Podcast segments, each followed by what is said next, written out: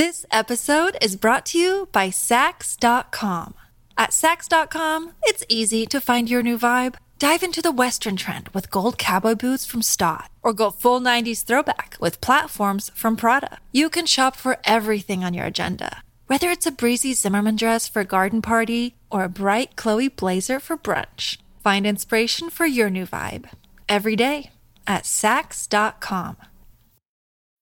When you need mealtime inspiration, it's worth shopping Kroger, where you'll find over 30,000 mouthwatering choices that excite your inner foodie. And no matter what tasty choice you make, you'll enjoy our everyday low prices, plus extra ways to save, like digital coupons worth over $600 each week. You can also save up to $1 off per gallon at the pump with fuel points. More savings and more inspiring flavors make shopping Kroger worth it every time. Kroger, fresh for everyone. Fuel restrictions apply. Look, Bumble knows you're exhausted by dating. All the must not take yourself too seriously and 6 1 since that matters. And what do I even say other than hey? well, that's why they're introducing an all new Bumble with exciting features to make compatibility easier, starting the chat better, and dating safer. They've changed, so you don't have to. Download the new Bumble now. Welcome to the New Books Network. Hello, and welcome to New Books in Performing Arts, a podcast from the New Books Network. I am Andy Boyd. Today on the program, we're talking with the authors of the book A Revolution in Three Acts The Radical Vaudeville of Bert Williams, Eva Tanguay, and Julian Eltinge. So we're speaking with David Hajdu and John Carey. David, John, welcome to the program. Thank you. Thanks for having us on. I really enjoyed this book, and, and this isn't entirely clear from the title, but it's it's actually written in the form of a graphic novel, uh, so you get a lot of great uh, images of of these performers and of the times that they lived in. Um, let's start there. Why did you decide you wanted to tell this story in that form of a of a of a graphic history? Well, we actually had in mind to do a book of graphic history before before we settled on this topic. It began with John and I, who were old college friends from NYU, wanting to do something together. John's a great artist. I admire him. I, I, I, there aren't enough words to, to, to convey how deeply I admire John. And uh, I wanted us to do something together. So for for a while, we you know we brainstormed ideas. What could we do that would de- not just lend itself to imagery, but demand imagery. Where the where the where the we, we could do a better book with images than we would do with text, and we settled on the world of vaudeville. Maybe John could pick that up there. Like, you know, why vaudeville and why imagery? John probably has some thoughts about that. Well, we we uh, uh, we had some feelings about the way vaudeville had been treated um, when we were growing up, it was kind of relegated to uh, the way many things pre rock and roll were treated, as kind of as a corny uh, era of our grandfather's time with uh, soft shoe routines that showed up here and there on variety shows on TV. But you knew, especially David, I think that it was a much grittier, more complex uh, form of entertainment and a place that, as our book shows, really revealed just how much was going on in America and America trying to uh, get in touch with itself. You know, its its identity of all these immigrants, uh, as well as African Americans.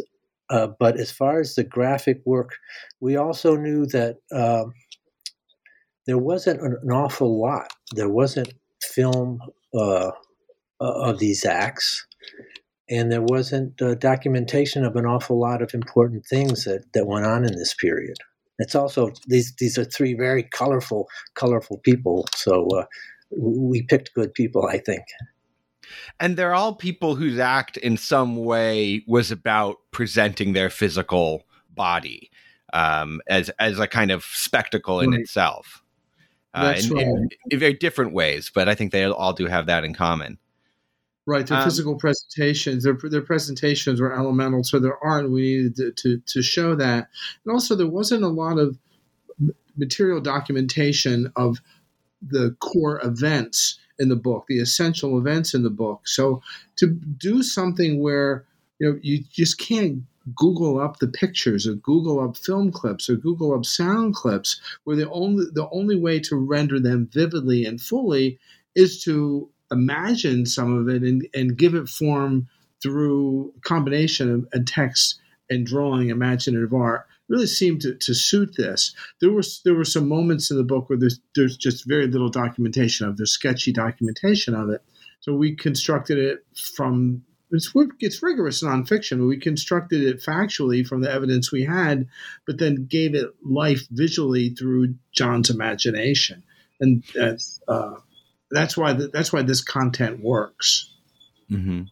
There's moments in the book where things like you know the the audience chatter during the acts is uh, seems historically plausible but probably not based on a specific uh, documentation of this is what this person in the audience said at this moment and then his wife said to him and then he said to her. Th- those sorts of uh, more ephemeral moments of performance uh, y- you're sort of given a little bit of wiggle room to fill in in a form like this right well, yeah, in some cases, the, our policy was that all the text in the uh, boxes is, you know, literally rigorously precise, but in the constructed scenes where there are word balloons, that's constructed to the best of our ability. However, there are cases when some of that is has been precisely documented, and actually, the scene you're probably thinking of, which is the scene where a journalist uh, took an actor, an actress, Italian actress, to to see Williams and Walker, and you know she said some very discomforting things, some very disturbing things. Uh, came verbatim from a newspaper account of the of the dialogue of the this people in the audience because and there's also reporter took the actor. Yeah. Yeah, John, what were you going to say? Oh, I'm sorry. I, I, thought you were done. There's also a scene uh, that Andy may be thinking of also with another uh, man and woman talking, a young couple, about seeing Julian Eltinge. And uh, that scene was created by David. This is David's. This is David's project. He wrote it. And he researched it. He did all the blueprints for the uh, for all the things I had to do in terms of making uh, the panels. But it, in that uh, exchange, there's a young man and a young woman, a couple going to see one of our principals, Julian Eltinge. And there is a back and forth, but I thought it was a very smart thing that David had done because it, it illuminated uh, what I felt about one of these three people that we did, uh, Julian Eltinge.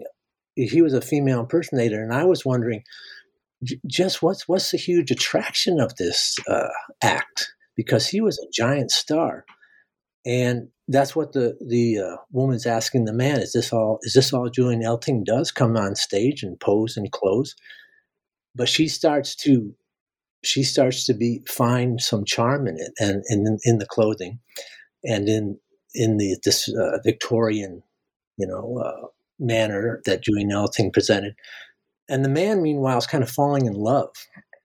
He's smitten with this image of this uh, Victorian ideal. And um, up until the moment Julian Eltinge takes off his wig and reveals he is not, in fact, a the, the ideal Victorian uh, uh, epitome. Uh, but the, the amazing thing about Julian Eltinge was that people went to go see him even after they knew he was a female impersonator, and they still uh, found him amazing and, and very attractive.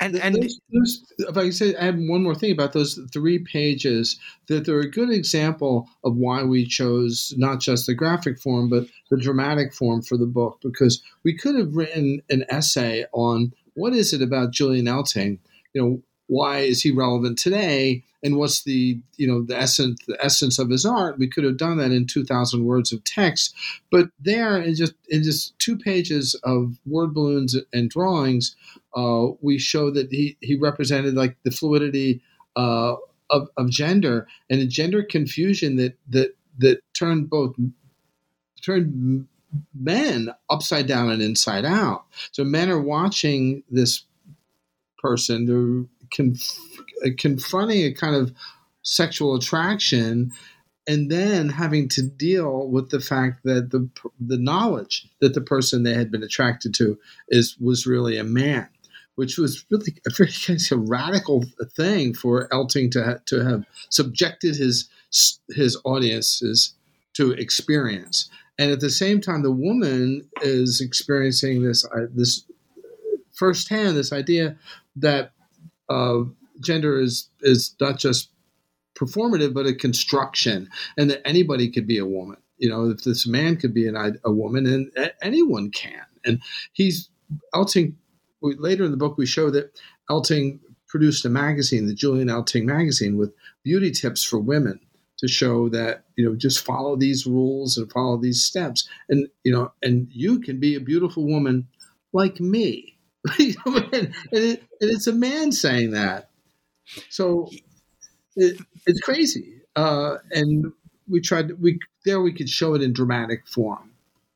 The gender politics of Julian Eltinge are um, really fascinating and and bizarre. That he presents himself as an ideal woman but also as a, as something that is not natural, that it's a sort of artificial creation of womanhood, kind of implying that that's true of the ideal of the Victorian woman in general. That anyone can be a woman if you also, you know, spend a great deal of of work and time and money, um, kind of creating this ideal image. And yet, you also point out in the book that it's an image that is already, uh, in some sense, historical. That this is. Uh, Right. Yeah, it's it's it's, it's really a kind of Edwardian time, but it's a kind of Victorian ideal. So, uh, what's the yeah? What's the kind of cultural work that that's doing at that time? The main, the main thing it's doing, as you just pointed out, is that his, his, what he's conveying is not an, uh, an ideal of an image of womanhood, but an image of the construction of womanhood. So it's really it's really all about the construction, which is a very 21st century idea. I mean, it's mind blowing to to think that he's innovating this thing that that we're all living with. It's all around us today. This idea that uh, gender is fluid and gender is is a construction, and you know that it's something you could adapt and uh, to and adopt adapt by you know drawing on your impulses and following a set of codes and rules. And there he was a hundred years ago uh, doing it, and in a way that was, I think, much had much deeper impact than most people were able to come to terms with at the time. The writing about him at the time uh, was very superficial. So I, th- I think he had a I think he had a, a profound impact that just took a while, had to sink in, and then you know and resurface because it was just so radical at the time. And he really was. All three of them were radical, each in his or her own way. And John, I thought you did a great job of really showing the multiple. There were like three or Julian Eltinges, and he showed them all. We show we showed Julian Eltinge as a man constructing the female image. And then we also show this other construction, which is the construction of his, the so-called real Julian Eltinge. John, do you want to speak about that a little, bit? The, right. I the, found this fascinating. Yeah. Off stage, it's a completely different story. Right. Which is right. another construction. Right. Yeah. and then David and I, uh, we went to the library of the performing arts at Lincoln Center to try to find uh, new images uh, for us, and uh, we came ac- across his uh, his magazine and also uh, images of him, you know, busy creating this He-Man offstage image, painting houses, working on cars, working on his farm, which was supposedly uh, his farm. So he was busy. He was busy making uh, Julian Eltinge the woman on stage and Julian Eltinge the man off stage. Uh, he, he, was a busy guy and and creating both sexes. We don't know who the real Eltinge was, and we can imagine, but he's essentially two constructions of sexual extremes sexual mm-hmm. cliches, you know, the cliche of the Victorian woman and the cliche of the, you know, the rough and tough two fisted man. He handed out these eight by 10 glossies of him doing these uh, hyper in these hyper masculine poses. But if you look really closely at him, the, the, the falseness of them becomes clear in the, in the image of him painting his house. If you, you look at the paintbrush, there's no paint on the brush. You know, he's up on the ladder holding a paintbrush and a can, but there's no paint on the brush and I guess he really was under he was under his hood. I don't know that he was doing anything under the hood of his car. And the farming image, which John really rendered beautifully, is just ridiculous. He's he's I guess he thinks he's butching up for the for the image, but it, the, the joy that he's taking in in playing dress up as a farmer really comes across and and and it's that joy in dressing up or in posing that's it's what what's he's what he's most about. And there's even uh, a moment where Eltinge is insisting that he doesn't even particularly like dressing up as women. That it's uh, you know it's a great way to make a buck, as if that's the only or the easiest way to make money in turn of the century America is by. There's a, there's a, there's a parallel to to Tanguay in there that by you know making by making that argument, this capitalist argument, uh, it, it gave him license to then dress as a woman and to and to do this radical thing, and he also expressed it in uh, this language of like the Puritan ethic of, of hard work and how many how many hours it took him to squeeze himself into the corset, how much it hurt, how much he had to suffer in the course of this. He also talked about how much the, the dresses it cost and the labor involved in making his dresses. This cost you know, twelve hundred dollars, twelve hundred seventy-two dollars, and took three women five days to make. So he's gussying everything up in uh, in, in these terms of, of you know labor, effort, and pain. Uh, to just to justify to give him license then to do this wild thing, and there's a parallel to to um, to Tanguay's maybe it's a loose parallel, is that she had a um, image of wildness or craziness or madness that, gave, that then gave her license to be free and libertine and uh, sexually aggressive and physically aggressive and kind of a proto feminist ideal, but in a way that the audience would accept. They would accept that because she was nuts. Oh, well, you'd have to be nuts to do that. So by having this pose of madness, she had the freedom to do these things that were mad for their time. So they, they both came up with, with ways, you know, to get away with doing this this radical thing that they wanted to do. Yeah, let's talk a bit more about uh, Eva Tanguay's act. Um, her act was, it seems like, largely kind of based around performing songs, but often in elaborate uh, costumes. Um, what exactly were people paying to go see when they went to go see uh, a, a, show where Eva Tanguay was uh, headlining? Well, the show was all about Eva Tang. Her act was all about Eva Tanguay.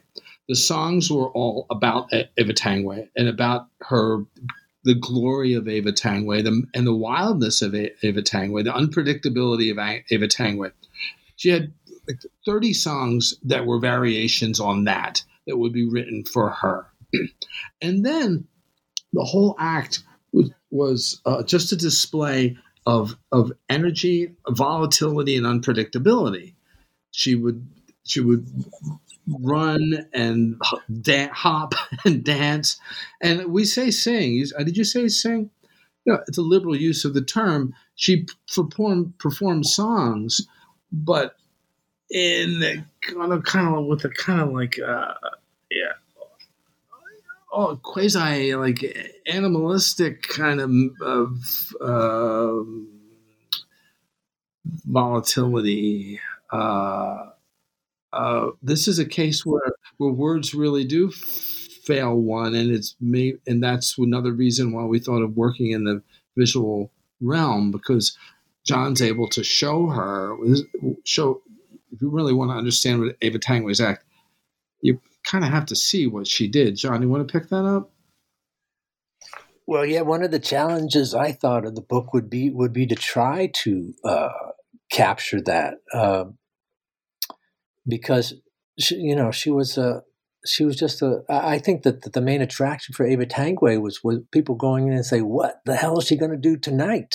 Because she was just so unpredictable and so sexy, and and they didn't know it, you know. And you have scenes. Uh, David gave me great scenes of her racing across the stage, kicking over easels, and doing somersaults, and uh, uh, and then we we have a we have a humorous uh, spread in the book which kind of captures uh, what she was all about. We, we, have a comparison and contrast to her contemporaries, where, uh, for example, the contemporary singer Elsie Baker was singing "I Love You Truly," and uh, meanwhile, Ava Tanguay singing "I Want Someone to Go Wild with Me."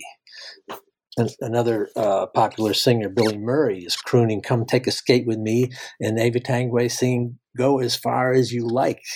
So, and no one had really, really seen somebody li- like her. Uh, she was, uh, yeah, people made comparisons to Lady Gaga. She was, she was a, the an unpredictable uh, person, really turning the Victorian ideal of Julian Eltinge's image upside down and eventually marrying Julian Eltinge, though sort of as a onstage publicity stuff. Or I, I, don't know if they ever actually get they announce their engagement on stage or something like that. Isn't that right? Yeah, there wasn't a betrothal. It wasn't a, a. It was an engagement. Very very high profile engagement. We and to to show that this is not something we were like pumping up for this for the drama of it for the book. We devoted two pages to reproducing sections from the press clippings about this event all over the country. So you know, papers in the country were were talking about this for weeks. You know, the the betrothal of you know Ava Tanguay, the you know the wild woman, uh, the I don't care girl, and Julian Eltinge, the female impersonator, the actual facts of what happened on stage are lost to history. So, you know, we we constructed that, but the reaction is documented by you know dozens of newspaper clips that then we cover. So we devote a fair amount of, amount of space to this. It's one of the way one of the times in which the characters uh, of the book literally uh, interact and come together. We didn't choose them because their lives were so closely in, entwined. That's not why we chose these three. We chose these three because they're three important figures who were transformative, each in a different way. So here's three figures who were doing three different things all, all it made a difference. But there were ways in which they interacted, and that's chief among them. But there were other ways in which even Tanguay and and Eltinge interacted. They were both in, involved in the different versions of the same theatrical, the same musical comedy very early in their lives. They both played, you know, uh, they both played women in the same sh- in different productions of the same show. Just Julian Eltinge did it better. right. John, then, one of the one of the things I love about the part of the book about uh, Tanguay, John, is your illustrations of some of her uh, outlandish costumes. Could you talk a little bit about those and kind of what research went into uh, reconstructing those images? Yeah, well, that, those were some of the images that, that you can pull up uh, online. Uh, she had a, a, flag costume with uh, flags all around her head and her skirt, and a, a chandelier outfit and um, and then leading to a sequence, we have her in a tight bodysuit outfit with 1909 Lincoln head pennies, which had just come out, and then she proceeds to, in our few pages, to to uh, enact a kind of coin operated striptease where she's taking these pennies off one by one and flinging them at the audience. And uh, that got a lot of attention from the audience. It also got uh, uh, some attention from uh, the police who wanted to, who thought she was being a bit a bit too much, and we segue that aspect of her uh, career into uh, her Salome act, which took off all over vaudeville. Uh, David uh, writes about how everybody uh, jumped on the Salome bandwagon, and including George uh, Walker, who was Bert Williams' partner, including his wife, and even Bert Williams did a parody of uh, Salome. But as far as Eva, Eva Tanguay went, it, I think she thought, as David suggested, that if she did something historical and, maybe with some biblical references, she could take off all those veils a little bit with a little less, maybe, uh, uh scrutiny from the law. Right and that is definitely part of the appeal of her act is that it was you know considered uh, very sexy at the time right? Outrageous right david? Yeah outrageously sexy. The sexual the, the her sexual agency and the, the assertiveness of her sexual agency which was one of the things that made her radical and an enormous influence to a wave of, of women performers to follow her. And uh, um, um, uh, Mae West and, and the whole generation of, of women in her wake. Uh, and she was fearless. She one of her costumes, as, as John mentioned, was a was a bodysuit with with pennies attached to it, and she would pick each, you know, pull, pull each plunk, pluck, pluck each one off the bodysuit and flick it in, into the audience till she was virtually naked. Uh, and you know, and uh, you know, the, there was burlesque already existed, and it was a racier world uh, than vaudeville, but it didn't have the, the reach. It wasn't the most popular form of entertainment in America that uh, that vaudeville was. So, you know, to, to do this in a vaudeville stage, we're where families were, you know, were coming, where people from all walks of life were coming, and from all classes, and even from all, you know, all races were coming, uh, made her an, enormously influential. Uh, and, you know, the and the idea of, of a woman it, in, in this position of sexual assertion, a woman to say, "Go as far as you like with me," you know, uh, I want to be as wild as an animal in the zoo, was it's it's hard to grasp how radical that is. I was I was thinking about if she existed today, if we wanted to communicate to somebody, how you know what was she doing? Well, you know, you'd say, well, by today's standards, uh, she'd make Cardi B look like like the singing nun. You know, she would she would be doing. She'd probably I'm to be having sex on stage or you know we can't we can't we probably couldn't even imagine you know how far she would be pushing things if she existed today to, to, and you need to sort of do that to fully grasp how radical her act was at the time this episode is brought to you by Saks.com. At Saks.com, it's easy to find your new vibe. Dive into the Western trend with gold cowboy boots from Staud, or go full 90s throwback with platforms from Prada. You can shop for everything on your agenda, whether it's a breezy Zimmermann dress for a garden party or a bright Chloe blazer for brunch. Find inspiration for your new vibe every day at Saks.com. Your brain needs support, and new Olly Brainy Chews are a delightful way to take care of your cognitive health. Made with scientifically backed ingredients like Thai ginger, L-theanine, and caffeine, Brainy Chews support healthy brain function and help you find your focus, stay chill, or get energized. Be kind to your mind and get these nootropic chews at olly.com. That's O L L Y.com. These statements have not been evaluated by the Food and Drug Administration. This product is not intended to diagnose, treat, cure, or prevent any disease. Yeah. And then she's also pushing against a kind of idea of a specifically white expectation of women as, you know, homemakers, as domestic, as non-sexual. I mean, it's it's a very radical um, performance from that context as well. Mm-hmm. Uh, without without any question, I don't think she probably thought that that way. You know, because it was a time of less enlightenment on uh, on racial issues as well as the gender issues we've been talking about so far, but that, that doesn't make that any less true. And and didn't she have a song that was kind of about her attraction to a, a black man? um, yeah. in, a, in a way that's maybe, you know, I don't know if she uses the same vocabulary we'd want to use today, but that's in a, in, a, in a way a progressive gesture at a time when interracial marriage was illegal in uh, most states, I think. And it was, and it was a hit, huge hit at the time, and it hit on sheet music. Okay, well, you, you know, you hear that and you shrug your shoulders and say, "Well, isn't that quaint?" People were playing sheet music, but if you if you really think through the impact that that had, it's quite something. The song was called My Sambo, and it was a love song to a person of mixed race.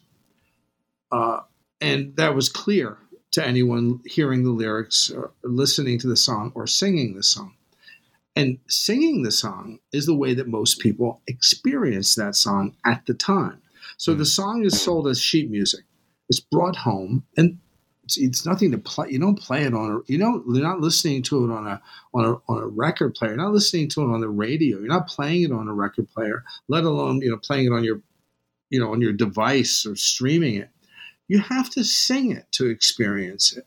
So that means that the million people who bought that piece of sheet music are singing those words. So that means a million people of all races, a lot of white women, a lot of white women are internalizing that idea and expressing that idea. It's going literally through their bodies, you know, and they're uh, and to another group of people hearing it, and that gives it a kind of power and a kind of effect that's very different from passively taking something in, like listening to a record, listening to a song on the radio. Uh, and that's the kind of hit that my, my Sambo was called.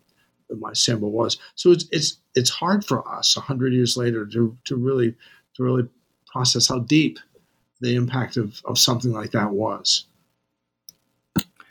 Uh, may, that may be an unfortunate uh, time to transition to the next topic, but let's talk about uh, Bert Williams, the third figure that you write about in the book. Um, he was a fascinating figure. He was probably one of, if not the most successful vaudeville performers.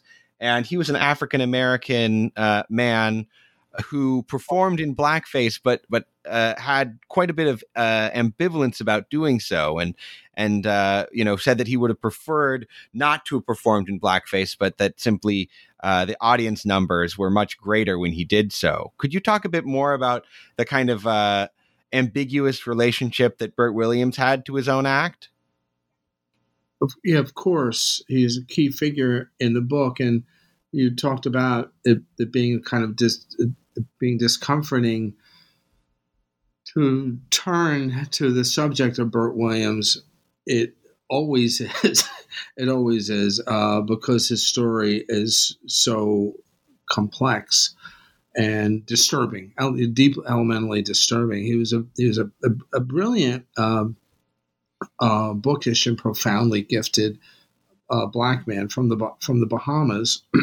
who had a gift for performance, loved to perform, wanted to perform, and had had to find a way to perform where he could, you know, tap this passion of his, tap this skill of, of his, make an impact, have maybe make a difference. And he did make a, a huge difference, but ha- had very limited options in what he can do what was acceptable for a black man to do.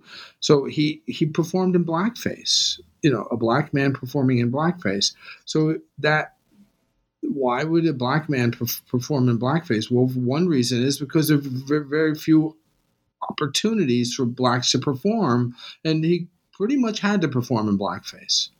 He certainly had to perform in blackface to be able to get work and to make a living.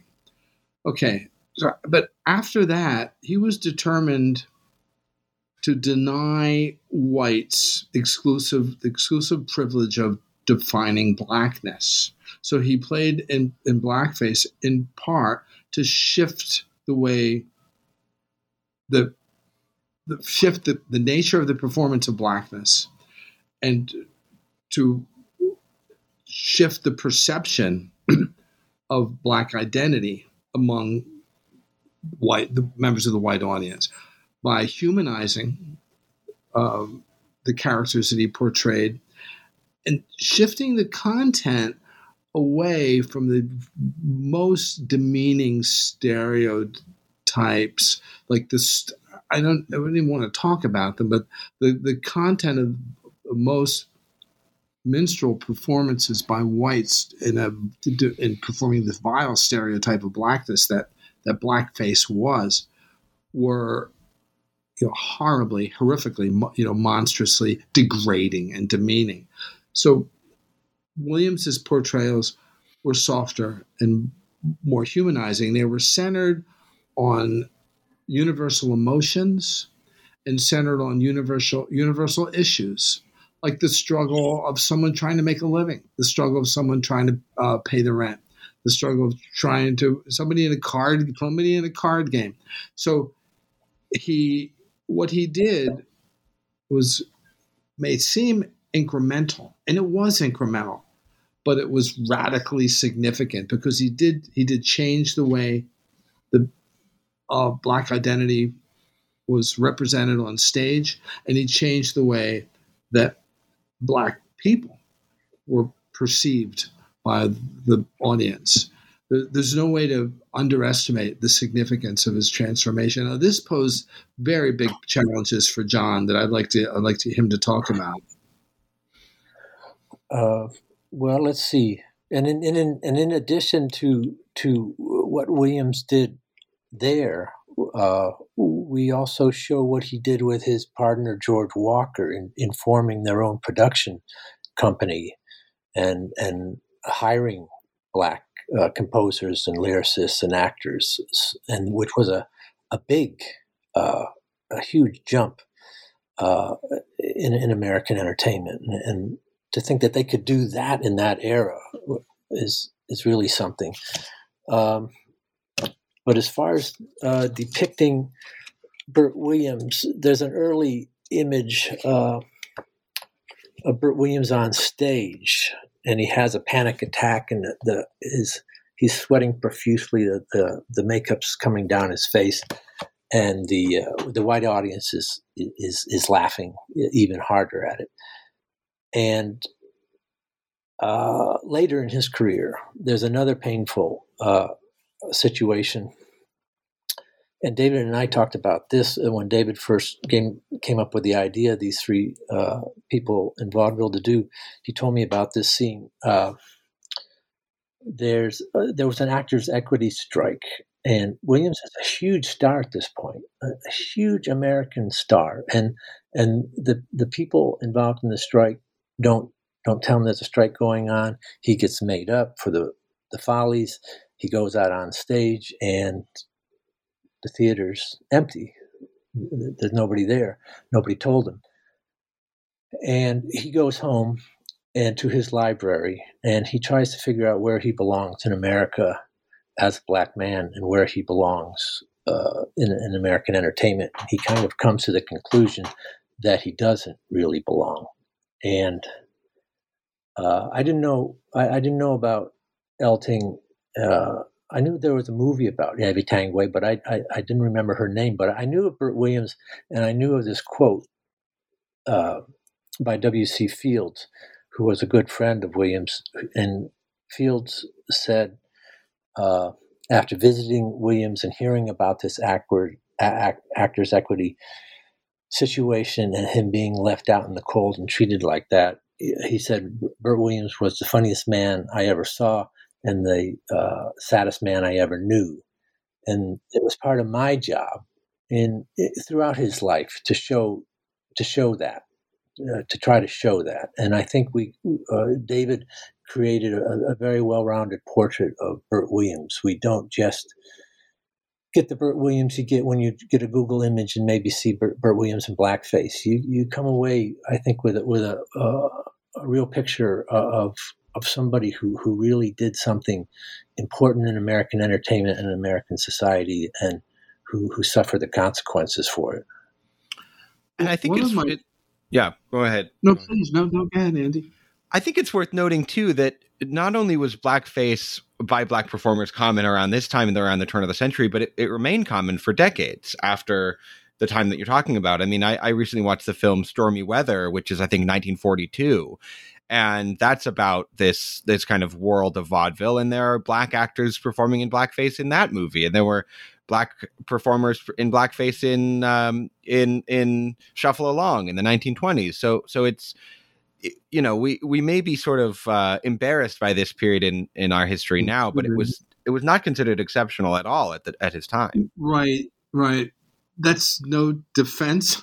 we should be not right. embarrassed, we should be we should be horrified, you know, and traumatized by the by this terrible thing. And we try to one of the, one of our goals in the book was was to convey that horror. You know, when we when we see we hardly ever see Bert Williams in blackface in the book. We only only render him li- literally in blackface in a few panels, but they're indelible. They're indelible. And John did a beautiful job of of, of ki- conveying like the inner ang- the anguish that uh, William, Williams must have endured by having to portray this caricature, this demeaning caricature of a, of a slow witted, slovenly uh, African American, when it not only did not represent him, but did not represent uh, the black world, and uh, was was was was a product of pure white supremacy and racism, and he had he subjected himself to it in partly,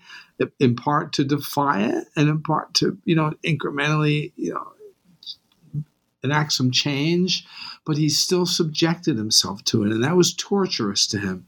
And he ended up mm-hmm. essentially dr- drinking himself to death. It was it's a tragic end that we devote a significant amount of space to in the book, and in the end when he died, and we should probably mention that it was 100 years ago this month. He died March 20, mm. 1922 when he died. Um, I don't know when this will broadcast, but we're, we're recording this in March 20, 2022. He died in 1922. Uh, 15,000 people came to Harlem for his m- memorial. 15,000 people of all of all races. And, uh, he was so beloved which is mind blowing. To I don't think there's, there's probably no parallel to that at the time.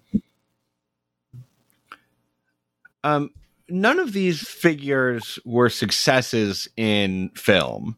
Uh, part of the reason why it works so well in these media is that we don't have good surviving footage of, of many of them.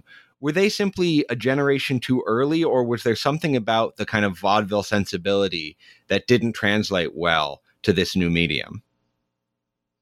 Well, some vaudeville stars uh, you may translate it very well to, to film. Uh, Chaplin was a music hall performer, and Keaton grew up on the vaudeville stage in the act in the Three Keatons act. He didn't know anything other than the vaudeville stage until he went into film. But for the most part, the big the most of the big stars of vaudeville didn't were not able to translate uh, to film. And in the case of of these three, Tanguay was just too big for the screen. It, you know, she just didn't work uh, in close up and on screen. Nor, for the same reason, did Eltinge. The illusion that he was able to create of, of a woman on stage through lighting and distance and gestures and you know uh, and some magic, some I was almost said fairy dust, magic dust, uh, didn't work also he was aging out by the time that film you know emerged. He tried to have a career as a straight actor in male roles in film, but he just wasn't that great. And Williams did make some very good films, uh, sh- short films, but in blackface. And he just by 1922 he was dead. He was mm-hmm. he died. Uh, it was a combination of all those things, and, and it, in the case of both Eltinge and Tanguay, they're they were both undone by the scale of their influence. I'd say more than anything. Tanguay was so effect, so successful as an influence on women that she wasn't able to keep up with the women who took her innovations even further. And the same thing could be said of Eltinge that after after Eltinge came a wave of female impersonators who were doing something closer to the drag that we know today. You know, bringing parody and kitsch and camp into their performances and doing a more comic kind of kind of drag that made him seem outdated. There was a full bore craze called the pansy craze, which we give some attention to in the book, that made Julian Eltinge suddenly very old fashioned within a period of 10 years. So it was a combination film. They couldn't adapt a film. Their, their, the people who they influenced took their work further and made them seem outdated and their their time their time was up. It's extraordinary to think that someone like Bob Hope or Jack Benny or George Burns had the longevity that they did. You know, it's very very few people. There were hundreds and hundreds and hundreds of vaudeville acts, and very few were able to adapt the way that they did. Yeah, that's one of the things that's interesting reading the book is that there are names that kind of pop up that are people that we know that we know from their decades of success after vaudeville commenting on these people who are you know were it not for your book i wouldn't have never uh, run across most of these names. So there's this interesting sense of it being both ancient history and you know just before yesterday. Yeah we would be more familiar with it if there if there was a film record uh, you know, of vaudeville. But there is there was a little film footage, but but not much. And we did we made a point to drop in names like Bob Hope's on one of the bills. Uh, Eddie Cantor plays a role in the scene. John, do you want to talk about that scene with Eddie Cantor and, and Williams? Was this a key scene in the yeah. book? Okay. Yeah. Um, and also, we, we, do mention the Marx Brothers in passing, who who, uh, who took their their act and and bits of the uh, identity performance, like uh, Chico uh, took his his Italian act. And, but many of those early vaudeville acts you wouldn't want to take anywhere mm-hmm. because they were so rough and so uh, scathing in their satire uh, about uh, race and about different nationalities. But we do have a scene uh, two men walk into a bar. Uh, the big star Eddie Cantor and Bert Williams enter a bar, and uh, uh I'm trying to find it here actually to refer to as I speak about it. Uh, and uh, Cantor on the spot, John. I'm sorry. Cantor orders a beer. And Williams, I got it. Williams says he'll have a shot of gin, the bartender uh, the bartender says two bits for Cantor, and uh, that'll be fifty dollars for for Williams. Well, Williams reaches into his pocket, takes out his wallet, and says, "Here's five hundred. I'll buy a round for everybody." And uh, and uh, it turns the situation around, uh, uh, puts the bartender in his place, and lets him know who's a little bit more important in in the in in America and in the world. But it, cost him five hundred dollars to make that point. You know? That's a trick you can maybe not do every day.